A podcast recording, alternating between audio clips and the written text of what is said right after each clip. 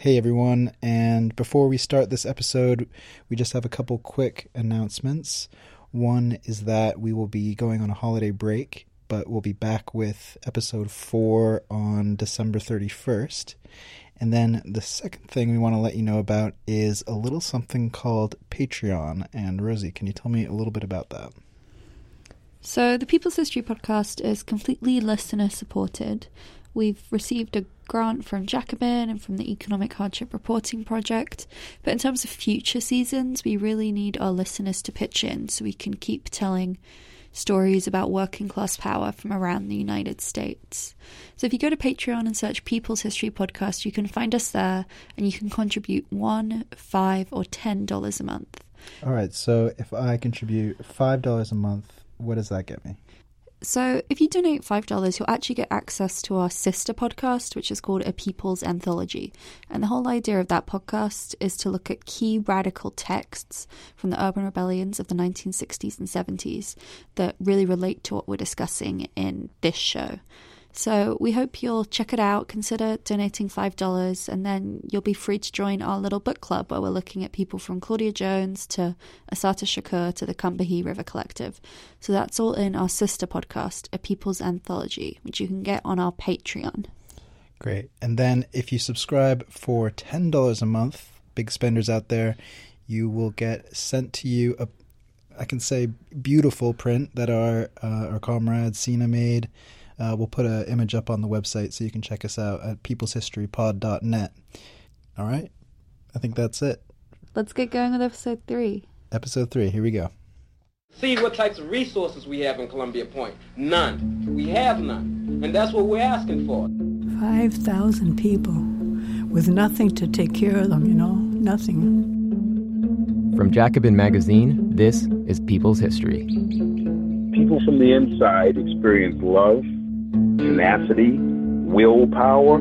You're listening to our first six episode season called The Point Rebellion and Resistance in Boston Public Housing. The point was not valued like it is today in terms of it being a piece of property. They're like, we want this property, we want people gone. Yeah. Splitting families. Come on then. What's wrong? This is real intimidation. This is honest to goodness. You know, this is life or death here. The police invaded Columbia Point. So the men, they, they picked up the arms. I'm Alejandro Ramirez, this time reporting with my co producers Connor Gillies and Rihanna Fernandez Nunez. This is episode 3 Rent Strike. Now let's get with it.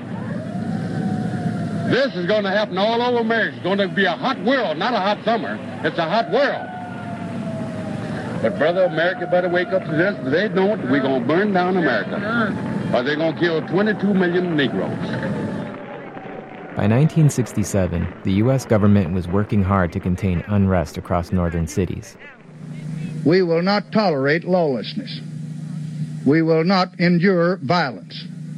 This nation will do whatever it is necessary to do to suppress and to punish those who engage in it.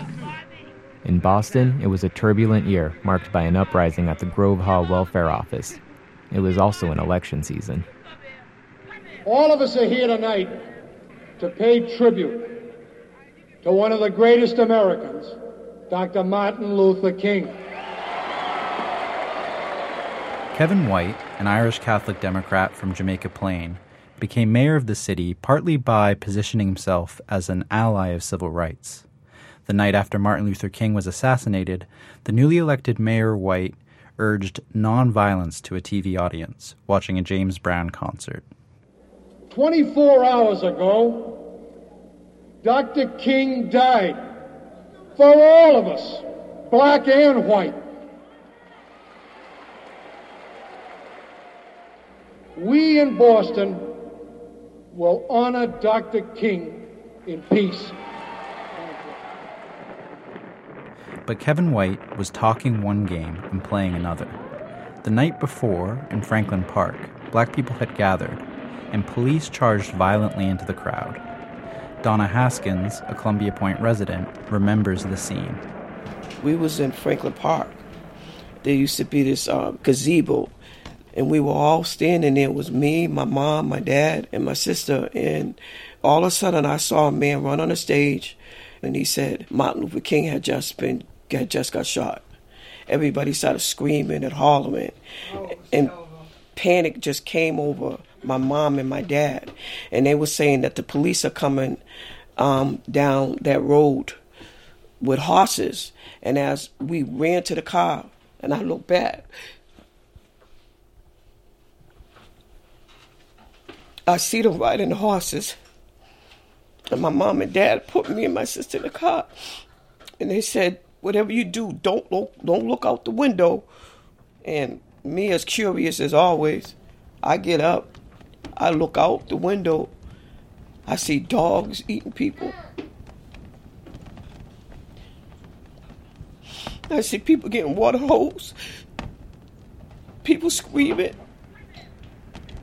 I had nightmares for days. For days, I had nightmares. Chuck Turner remembers too. There were skirmishes with the police, and businesses were attacked, and there was a, just a sense of disillusionment and anger. The popular myth was that Kevin White and James Brown subdued the black masses with their music. But the truth was more complicated. On Friday, thousands demonstrated on the Boston Common, and thousands more marched in Roxbury. Along Blue Hill Avenue, an uprising raged until Saturday morning. The night of the concert, tenants from the Bromley Heath housing project went into the streets with clubs and chains. Around another housing project, Orchard Park, people looted furniture stores. They stoned police cars and other symbols of the establishment. 400 young protesters charged a high school near the Grove Hall area in Roxbury. They burned an American flag and trashed a picture of John F. Kennedy.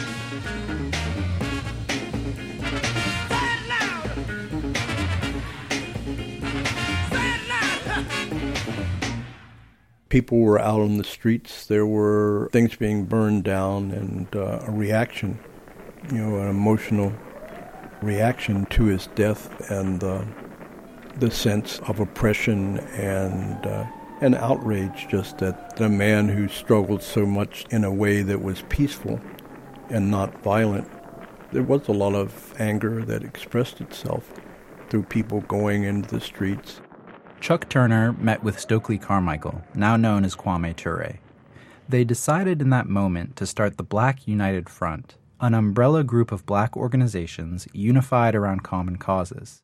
April 3rd, the front formed. April 4th, King is assassinated. And so on the 5th, the front meets. They began issuing demands, which Kevin White flatly rejected. They went from white owned business need to be closed immediately to the demands were you know very kind of practical focusing on the nuts and bolts struggle that were going on in the community. There was a big rally up in white stadium. Really a sense of i think a strong sense of solidarity.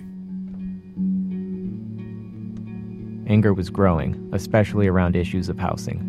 More and more tenants were organizing, challenging urban renewal, highway construction, rising rents, and deteriorating neighborhood conditions. In the South End, which stood on the front lines of urban renewal, people used increasingly militant tactics. Fire bombings and uh, on both sides, bombing back and forth. One of a landlord's house one of a tenant's house. There was a couple of more than suspicious fire bombings of tenant leaders in the South End. In the same area, a 6,000 strong Puerto Rican community started an emergency tenants council to stop displacement and gain control over several blocks of land.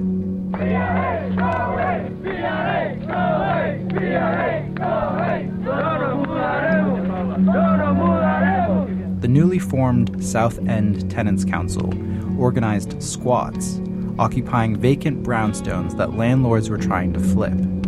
The council also pushed for rent strikes. Tenants should bring a check to the association headquarters in the amount of their monthly rent. The association will keep the checks from the landlords until the apartments meet the regulations set down by the City of Boston housing codes The association also plans to seek reparations from landlords for those services they have not provided. The Black United Front led a surprise takeover and occupation of a site where homes had recently been bulldozed. Hundreds of supporters joined the occupiers for rallies, music, and donated food. The days long occupation, which included impromptu soup kitchens and temporary housing, was known as Tent City. It was to protest the onslaught of commercial and luxury development. This project must be stopped. There's no question about it. And it's, it's, the only question is whether we go back onto the street tomorrow and Sunday and Monday, and whether we have to go to jail again, and whether we have to face those police again and do whatever is necessary to stop the project. There'll be many, many more people involved now. There'll be, I think, a great deal more pressure coming to bear on the Boston Redevelopment Authority from various political sources, on our Mayor Kevin White, to stop that project, to reevaluate what's been happening, and to develop it in a way that it takes into, into consideration essentially the needs of people as, as opposed to the needs of property property owners. We took over this lot, and a bunch of us got arrested for doing that. King and Turner eventually staged a sit in at the Boston Redevelopment Authority. They successfully got them to build affordable housing, even if they failed to stop gentrification in the long run. In Cambridge and Somerville, the mood was the same. Tenants blocked evictions and packed City Hall meetings. What was our strategy? It had nothing to do with rent control. We thought that was lost. Bill Cunningham was a member of the Cambridge Tenants Organizing Committee, or CTOC. They were both anti slumlord and anti war. Their main mission blocking evictions. We're going to do eviction blocking. We'll set up the telephone tree. That's going to be our main work. Try to start tenant unions if possible, but mainly we're a militant group that's going to fight evictions. One evening, Bill got word about a large, working class family, the Marchettis, who were being evicted the very next day. Tomorrow morning, the truck's coming, so we have to do something. We went out on teams into the neighborhood and just alerted people by word of mouth, door to door, show up tomorrow morning at 8.30. And so I got there about quarter of nine. There were already 100 people picketing, right? So the moving truck comes and it just rams right into the you know the crowd just has to move because they're just right in there right? But then up comes ted parrish's crew from the south end that were, had been fighting over there where there were bombings going on and squattings going on over there. And they come on and one of them knows one of these guys. So they just go up to them and say look brother you take this truck and you park it over here and then you lose your keys the eviction blocking works the cops won't arrest anybody, the truck doesn't operate, the eviction doesn't happen. Tenants were mobilizing for better housing conditions and against displacement by urban renewal. Throughout the 60s, tens of thousands of apartments in Chinatown and Roxbury had been lost to highway construction. But now a broad movement was fighting back. There were, you know, a group of people, a network of people that came together Chuck Turner from the Black United Front helped lead that, too. The front and their allies occupied a strip of land cleared for a highway known as the Southwest Corridor.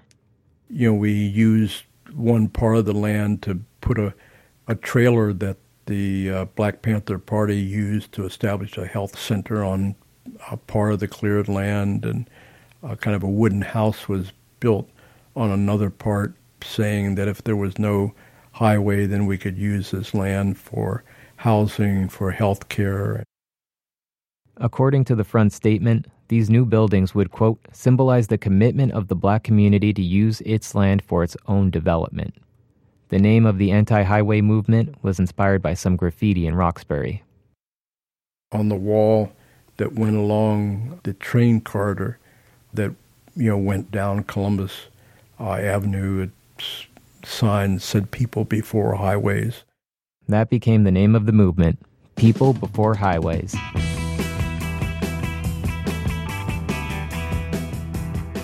It culminated on January 25, 1968, when nearly 2,000 residents from Boston, Somerville, and Cambridge stormed the Massachusetts State House. They were protesting plans for multi lane highways that would further disrupt and displace households politicians began to make concessions to the protesters. In 1970, the governor of Massachusetts placed a moratorium on new highway construction. In 1972, he officially stopped the Boston Highway Plan, announcing we were wrong on television. What we misunderstood was what those highways would create billions of dollars spent, and more and more families uprooted and displaced. At the city level, Kevin White responded to the increasingly militant tenant unions by enacting rent control in 1970. Similar regulations to put a cap on rents were enacted in Cambridge, Somerville, Brookline, and Lynn. The late 60s marked a time of dramatic protest and rent strikes at Columbia Point, which was home to 6,000 people. Point residents had won better education, welfare, and other community resources, but at the same time they faced increasing discrimination and neglect when it came to basic neighborhood issues.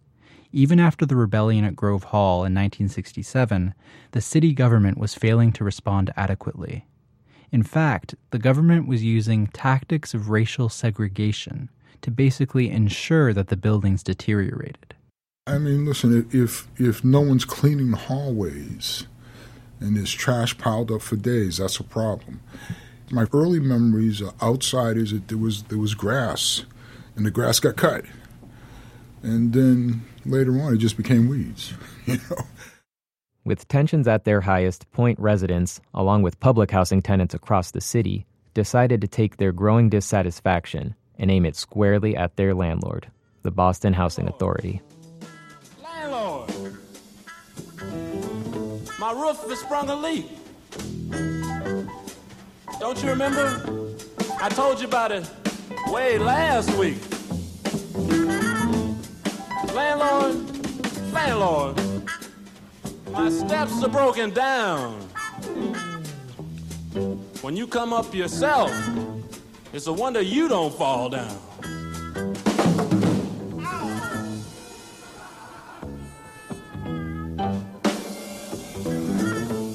Ten bucks you say I owe you. Ten bucks you say is due. Well, that's ten bucks more than I'll pay you till you fix this house up new. What? You gonna get eviction orders? Turn off my heat. Take my furniture and throw it in the street.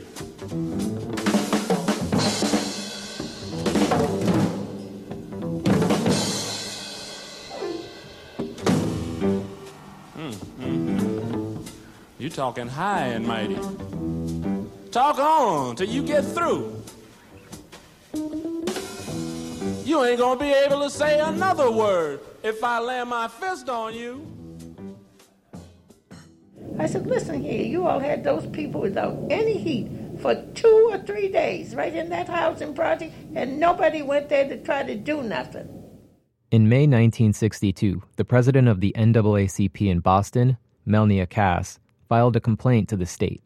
She claimed there had been, and still was, a pattern of segregation in public housing. 17 of the 25 projects in Boston remained 99% white, while African Americans were confined to just eight projects. Some of them, like Columbia Point, were mixed ethnically, while others, like Mission Hill Extension, were designed entirely for black people. These projects all received worse treatment and services.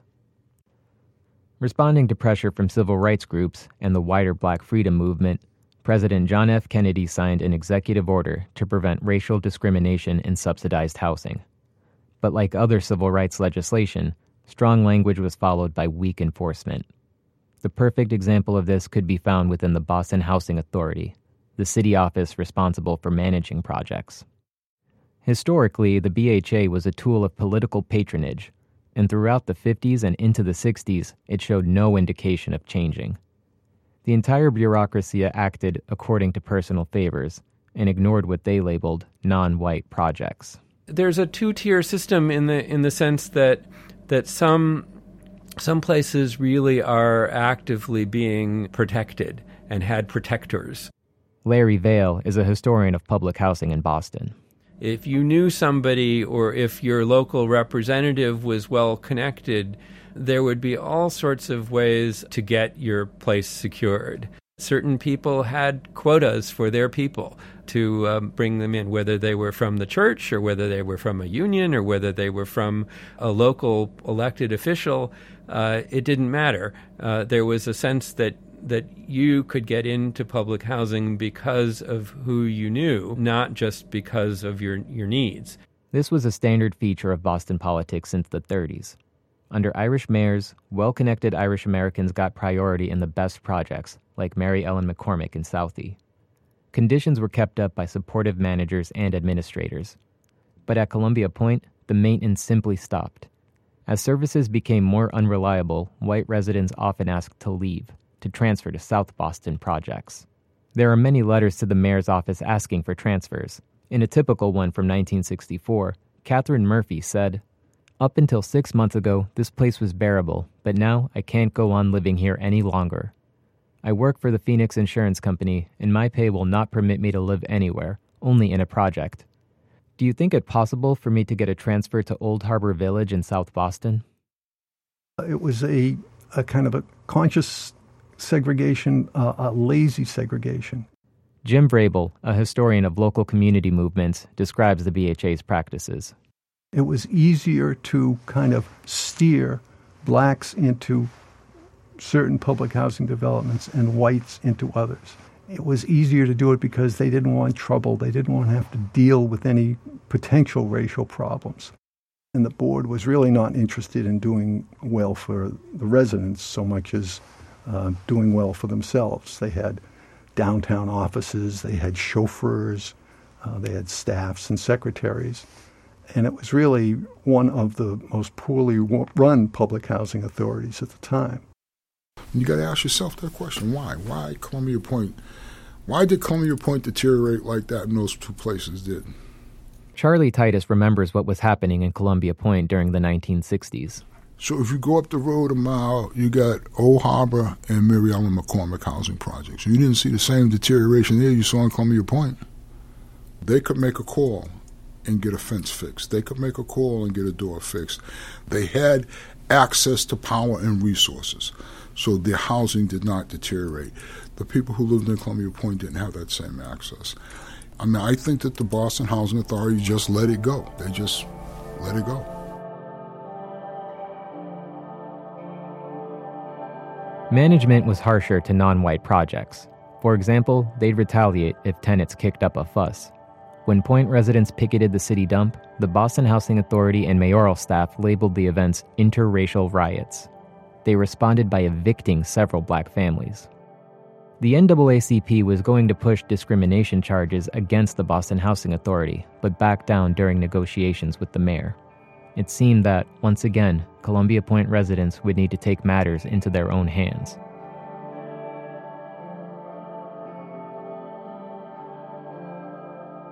Our interest was not in the political structure. Our interest was very naive then and very simplistic. Please close the dump, get out of our lives. We want this community to ourselves. Some 500 odd people came out to the streets. This is Joanne Ross. In 1963, she and other Point residents formed the TAC, or Tenant Association Council. It was formed with the seven other non white projects. I profited tremendously by being one of the, the uh, outspoken people of Columbia Point, one of the organizers of that community. It just changed my whole way of viewing things and my whole style of living and the kinds of things that I was willing to accept now as a woman alone. The council, formed mostly of people of color, was designed to pressure the BHA to end, quote, isolated racial and economic ghettos. People were noticing that a lot of the fundamental problems had to do with the BHA's system of discrimination because you could see it right there in the project. We had, I'd say, segregation within the development. Way up Mount Vernon Street was mostly elderly white. Entering the projects um, at the other end of Monticello was mostly white. Up Montpelier was mostly black. Here's Charlie Titus again. When when you have uh, people who move out and the apartment gets trashed and it doesn't get fixed, you know, those kinds of maintenance issues were happening all the time.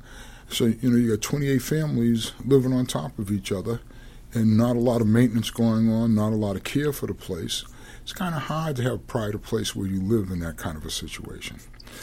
So, you know, as the maintenance deteriorated, as the policies of placement continued, um, the place started deteriorating. Rats were becoming more and more of a problem. This became one of the first issues for the Tenant Association Council. A rat actually bit a baby at Columbia Point in 1967.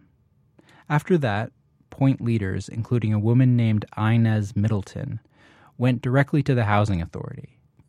They testified that there were atrocious conditions at the project due to neglect.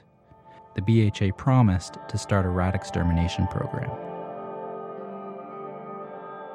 Meanwhile, nearly 3,000 residents at Orchard Park, a black housing development in Roxbury, started experiencing heating issues across several years. When their 30 year boilers started to break down, residents joined up with the TAC, who flooded the BHA with calls to get the boilers replaced. But the BHA just wasn't being responsive enough. Heat was still going on and off, and services like snow shoveling were basically non existent. Many tenants didn't know what to do. Mrs. Nora Priest, a spokesperson for the TAC, said tenants are afraid to bring their problems to the management, fearing hostility and retaliation. Tenants at Columbia Point began holding regular meetings about the rats, and they were also organizing around other issues like displacement Specifically, neighbors were being sent eviction papers without any reason or advance warning. With each broken promise, the BHA was proving to be Boston's biggest and most brutal slumlord. In October of 1967, the Tenants Council met with the BHA and declared that there had been a breakdown in relations between tenants and local management. They asked for big changes, like for example, participation at the policy making level of the housing authority. Partly because of these tenants, and partly because of the rebellion at Grove Hall, liberal politicians could no longer ignore the demands coming from public housing tenants. HUD, the housing administration that started under Johnson, actively encouraged management and tenant councils to negotiate and gave money to support that effort. But then Kevin White, the mayoral candidate from JP, came into office he defeated Ed Logue, the former Redevelopment Authority member, as well as Louise Day Hicks, the notorious pro segregation school board member. Housing was a big part of his political campaign. One of his slogans when landlords raise rents, Kevin White raises hell. But White did nothing to address issues at Columbia Point. In October 1968, the residents lost heat for a week during an unexpected cold spell as the result of poorly maintained boilers. That was the last straw. Here's one of our co producers, Rihanna Fernandez Nunez. In 1968, the scene at Columbia Point was getting more desperate.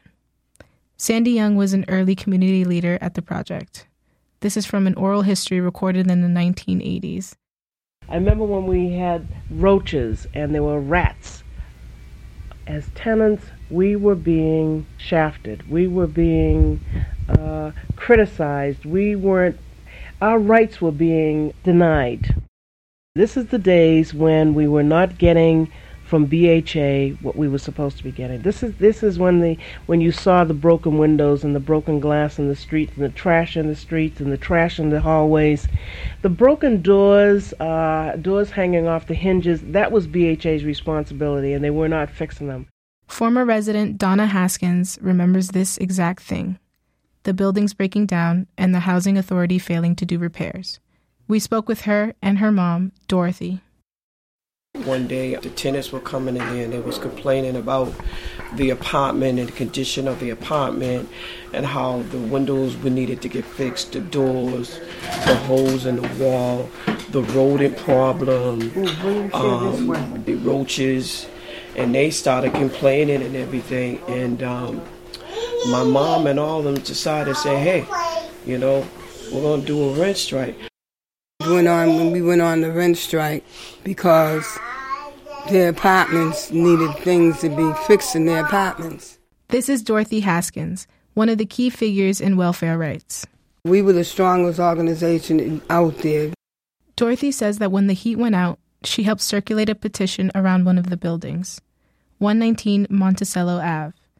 We will refuse to pay rent, the petition said, until the elevator is fixed and the hall and stairwells are properly lit and cleaned. One by one, tenants signed the petition, adding their own issues in the margins. No heat, one note said.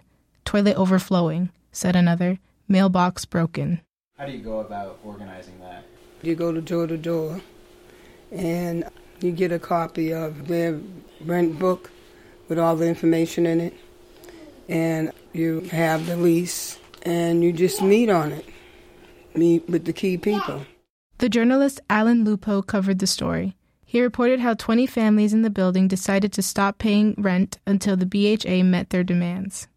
The residents got their rent money together, held it in an escrow account, and refused to pay it to the BHA until they got the necessary maintenance done.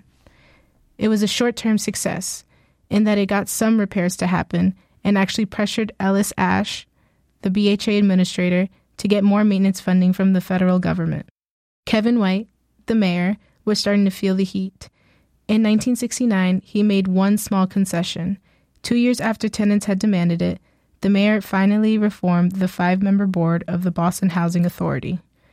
White appointed two public housing tenants and a labor organizer. Together, the three call themselves the Tenant Oriented Majority. One of those newly appointed members spoke to us about the BHA's system of patronage. I'm Doris Bunte. I lived in Orchard Park for roughly 16 years. Every development was not treated equally, nor were the resources distributed evenly. It all had to do with who you know, the condition and upkeep were all a part of that system. So if you've got somebody you need to stick somewhere, give them a job, you promise somebody or whatever, then we got them at the BHA. And those people back then, you know, they got um, tenure. And so it was very, very difficult changing the BHA because you could change the policies all you want, but you couldn't change behaviors. Once the three of us were there, then of course it couldn't be business as usual. And so, in order to turn things around, you know, we've had to get to the root of things. Doris Bunte, who is an African American, witnessed racist hiring practices within the BHA. The conservative old guard was still giving jobs to friends over, say, tenants who actually lived in the community. I know there was a young man who who said that he had been applying to be a laborer for something like 8 years. And he said I never hear from them. But I fill out an application every year. And so I went down to personnel and I asked them to look up his name.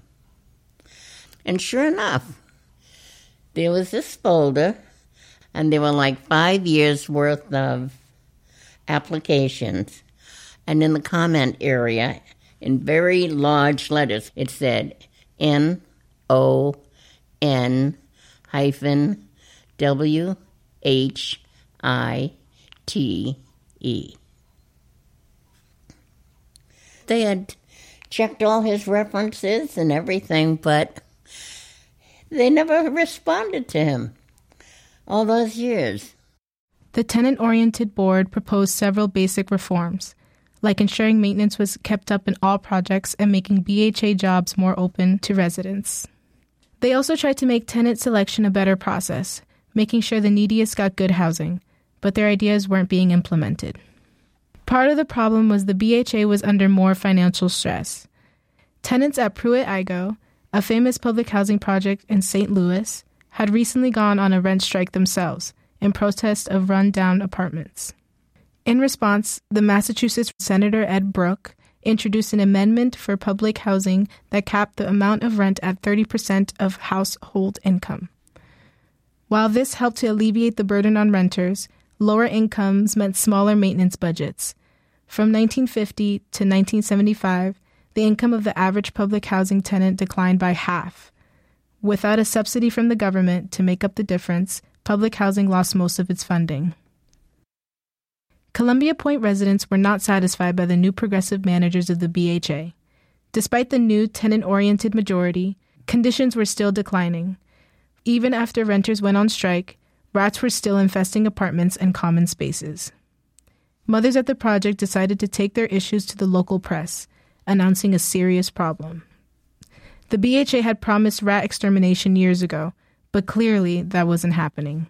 We had a lot of the rats and the roaches and things like that, and we had to fight to get the exterminators to come in. So, in order to get BHA to do something, they had to do something to get their attention. Mary Manning was another welfare rights advocate. She and the other mothers decided to make a statement. During a Christmas time meeting of the BHA in 1969, they brought Doris Bunte and the rest of the board a gift. Historian Jim Vrabel recalls the episode. There was a scene at a uh, Christmas meeting of the Boston Housing Authority board when they brought in presents, which included dead rats hanging from a small Christmas tree and cockroaches in glass jars that were still wriggling. I'm not sure exactly who started it, but I know they were catching them and, and saying, "Look, this is what we're gonna do," you know. And it, it was it was interesting because they set it up on the desk in the office, and uh, you know it wasn't pleasant. I don't think they liked it too much, but I mean it woke up people's eyes, yeah. and it made sure that pe- that they knew we weren't going to stand for it. That people in the project were not going to stand for it anymore. Mm-hmm. That they wanted something done, and they wanted it done right then and there. It wasn't just pest problems. Tenants complained that they suffered break ins because their locks were shoddy. The buildings, now 15 years old, were literally falling apart. When the BHA administrator toured Columbia Point after Christmas, he saw leaky roofs and cracked sidewalks, disrepair, and vermin. He saw hundreds of vacancies, a result of poor living conditions. Sandy Young told a reporter, It could be very beautiful here if we could just correct some of these problems. A few days later, Columbia Point residents went further. On New Year's, they presented the board with another gift. This time, just two stale cookies and a note that said, Thanks for nothing. Then a severe snowstorm hit Boston. For three days, Columbia Point residents were stuck in their homes without light, heat, or telephone service. The mothers, disobeying the official rules laid out for the tenant policy councils, marched into a BHA meeting disrupting it, and carrying a broken door that had fallen off one of the apartments. Sandy urged the board to come down to the point, to hold their next meeting on the peninsula, to see what was really going on. Some tenants were afraid. Their stuff was getting stolen. The BHA didn't provide the most basic things, like doors with working locks. At the meeting, tenants wore armbands with their apartment numbers written on them. One of the Columbia Point leaders spoke up. They said, if the new majority represents a change, it should be to treat residents as individuals, not numbers.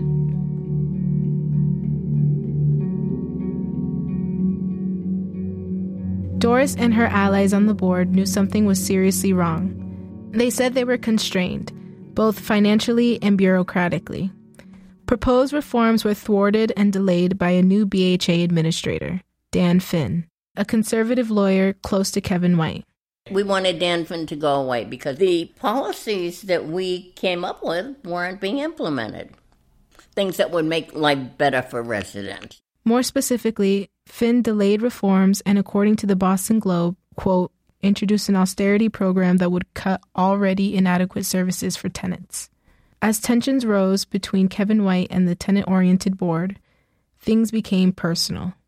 Knowing that the board was unhappy with Finn, White and Finn alleged that John Connolly, the other public housing tenant on the board, had illegally used public money for private use. Connolly denied the charges, saying they were politically motivated. Doris defended her fellow tenant Connolly.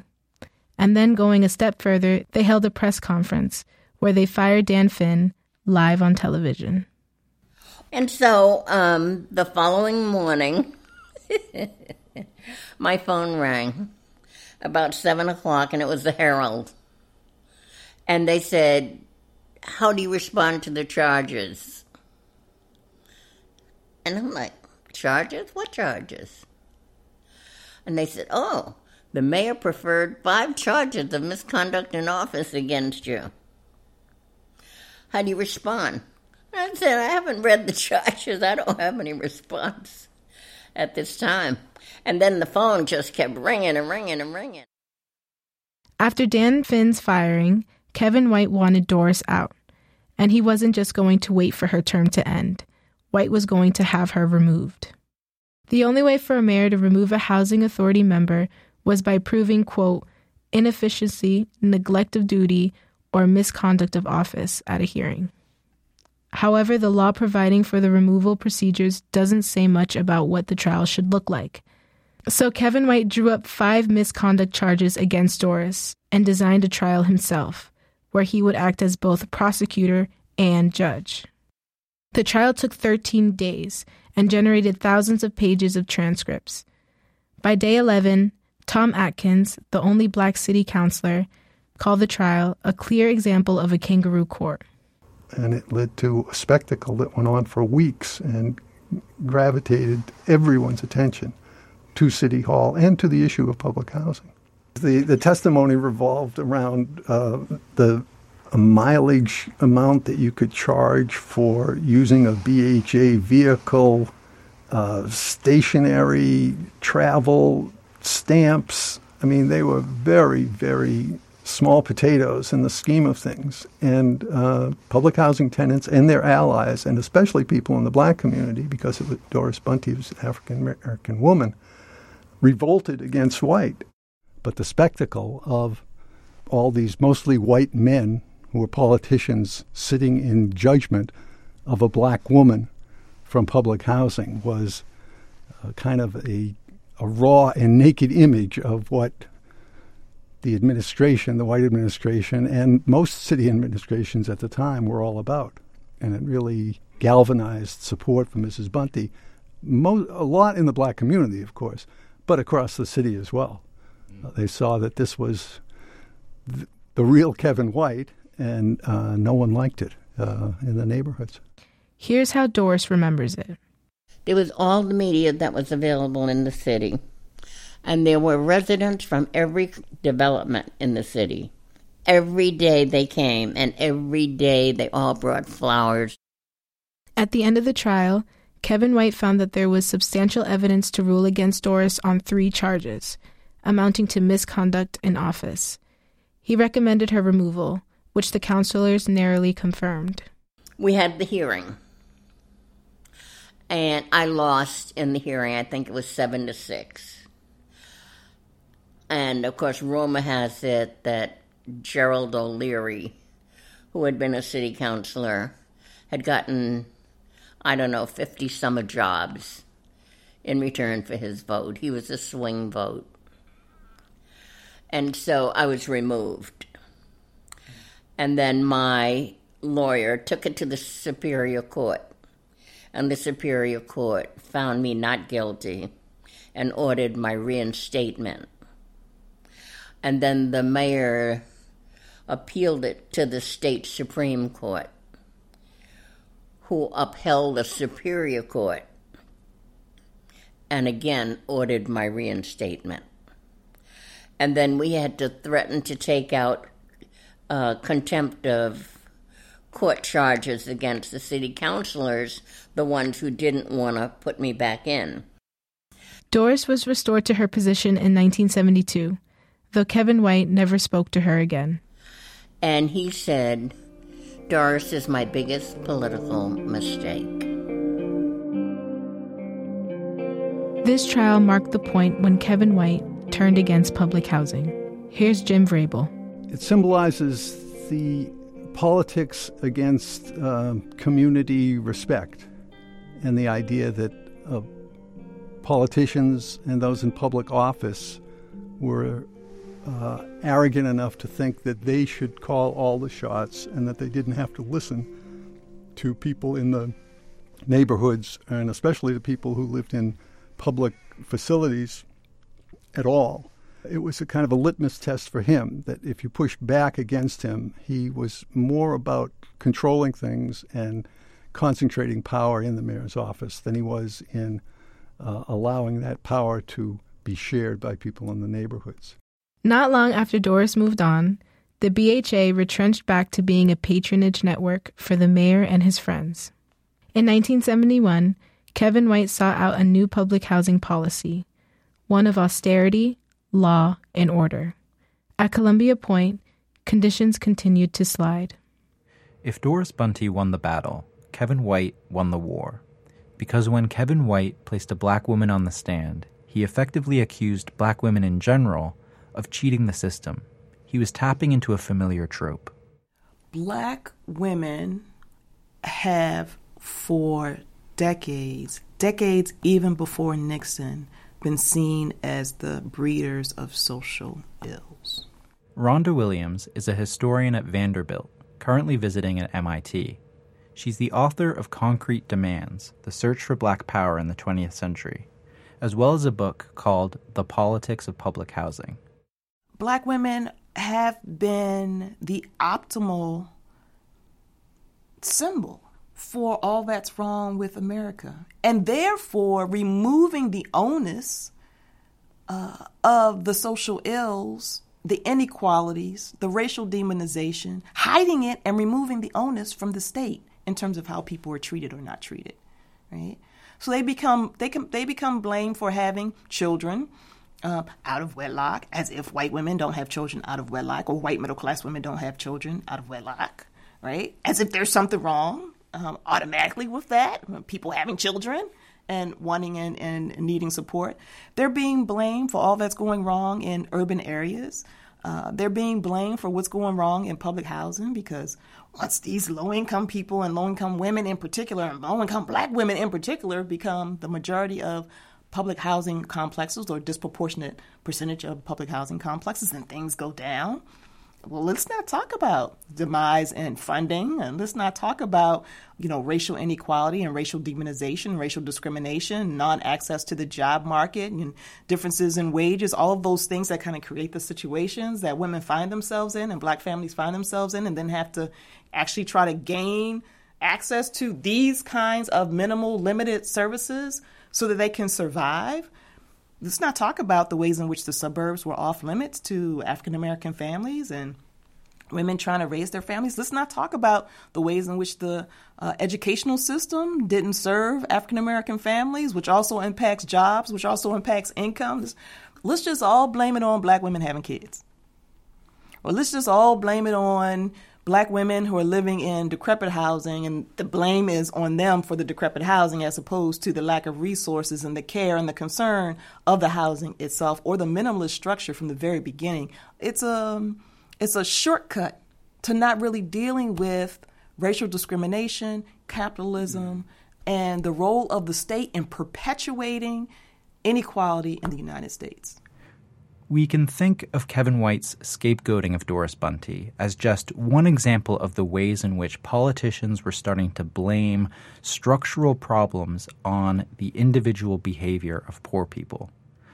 While these so called culture of poverty arguments arose under Kennedy and Johnson, it was Nixon who actually used the myth to justify policies that dismantled public housing and built up the carceral state. As we look at America, we see cities enveloped in smoke and flame. We hear sirens in the night. We see Americans hating each other, fighting each other, killing each other at home. Across the country, public housing was in the crosshairs like never before. In 1972, the year Nixon was reelected, Pruitt-Igoe was demolished.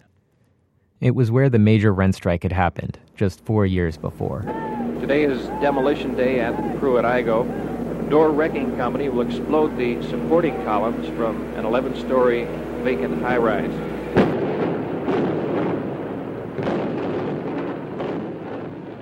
In January 1973, Nixon declared an 18 month moratorium on federal housing subsidies, which meant no funding for Columbia Point. In short, austerity made organizing conditions at Columbia Point far more difficult. During 1973, families at another building, 15 Montpelier Road, once again tried to get a rent strike going. They demanded the removal of lead paint, repairs to broken elevators, and the replacement of broken locks. The protest spread to two other buildings, but this time the BHA didn't seem to mind that tenants weren't paying rent. A lot of residents were behind on their payments, anyways. Under these conditions, a rent strike would not be effective. The BHA could just ignore their demands, and they did. For tenants, it was clear. As the terrain shifted, resistance would need to take on a different shape. People get ready, there's a train a coming. You don't need no baggage, you just get on. People's History is produced by Allison Bruzek, Rihanna Fernandez Nunez, Connor Gillies, Rosie Gillies, Kainat Khan, and me, Alejandro Ramirez. Research help from Patrick King, Caitlin Rose, and Ed Paget. Fact checking and editing by Laura Foner and Bill Cunningham.